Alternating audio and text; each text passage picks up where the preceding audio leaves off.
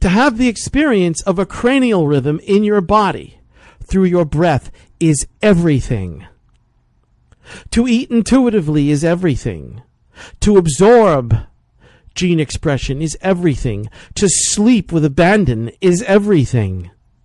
To understand that your health is about changing the terrain, not finding the antimicrobial, is everything. This is on your checklist. This is on your checklist. Hopefully, it's what your checklist is about.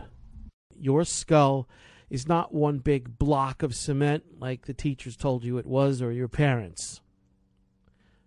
Your head is not a block of solid cement.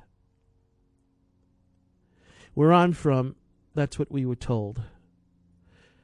Perhaps that was the case on some levels, but these bones, these bones, the cranial bones, do separate. They have joints.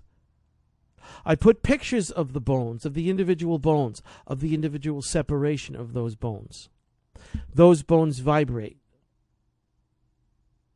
If those bones don't vibrate, your brain does not vibrate. If your brain does not vibrate, it cannot deliver intelligent commands, precisely intelligent commands to all the different subsets of health that control you as you know you.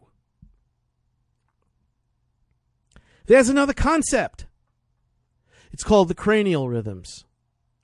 Where are your cranial rhythms at? What does that mean? It means when you take a breath, you've got to be able to feel the inside of your head expand. I do. You must. Anybody that has the right to say they understand the experience of cranial flow in their body has to be able to expand their cranium with their breath, without which you're not having the experience you were designed, and that's for openers. People who clench their jaws, people who have head trauma.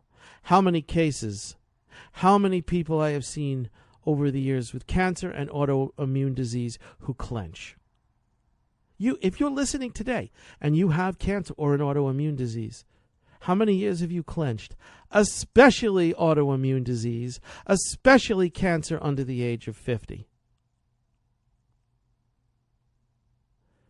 Multiple sclerosis, 8 out of 10 MS people clench. Now, what's the hookup? Well, the hookup is is that that sphenoid bone in the center of your skull, it has a rate or a frequency of vibration. It has an amplitude, a wavelength, and a frequency, just like everything does. And it moves and floats and tintillates and massages and flatters the pituitary and the hypothalamus because they're embedded in it. And when you clench your jaw, and when you've had head trauma, and when you don't breathe, that hypothalamus doesn't vibrate